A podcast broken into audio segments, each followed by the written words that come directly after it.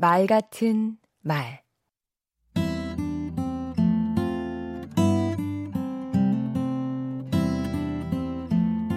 안녕하세요. 강원국입니다. 같은 말을 반복해서 들으면 어떻습니까? 아유, 지겨워. 나를 뭘로 알고 내가 못 알아들을까봐? 아주 귀에 딱지가 않겠네. 예, 짜증이 나지요. 같은 말을 반복하면 잔소리꾼이란 핀잔을 듣게 됩니다. 저 사람은 아는 게 저것밖에 없나 봐라며 내용이 빈곤한 사람으로 취급받기도 하고요.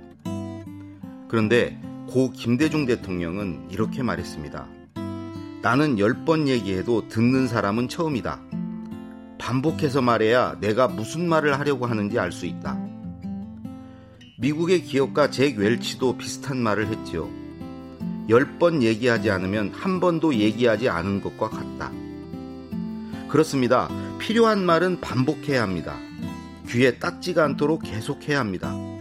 매번 처음 하는 말처럼 뻔뻔하게 반복 또 반복해야 합니다. 반복은 각인 효과만 있는 게 아닙니다. 믿게 만드는 효과도 있습니다. 사람은 같은 얘기를 여러 번 듣다 보면 자기도 모르게 그걸 진실이라고 믿는 경향이 있지요. 광고 카피가 같은 문구를 오랫동안 고수하는 것도 그래서입니다. 반복은 말하는 자신에게도 최면 효과를 일으킵니다. 사람은 누구나 말과 행동을 일치시키려고 하지요. 그러다 보니 자기가 한 말에 책임감을 느낍니다. 말이 자신의 행동을 제어하고 추동하게 됩니다. 반복해야 할 것은 말뿐이 아닙니다. 일도 마찬가지입니다. 같은 일을 반복하다 보면 누구나 그 일의 달인이 됩니다. 어렸을 적 이런 얘기를 들은 적이 있습니다.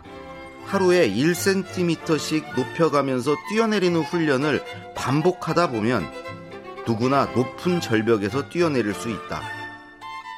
허무맹랑한 얘기로만 들리시나요? 어떤 일이든 거듭하다 보면 머리가 아닌 몸이 체득하게 되지요. 생활의 달인이라는 TV 프로그램에 나오는 사람들도 대부분 반복의 달인입니다. 서당계가 풍어를 읊을 수 있는 것도 저는 반복의 힘이라고 생각합니다. 강원국의 말 같은 말이었습니다.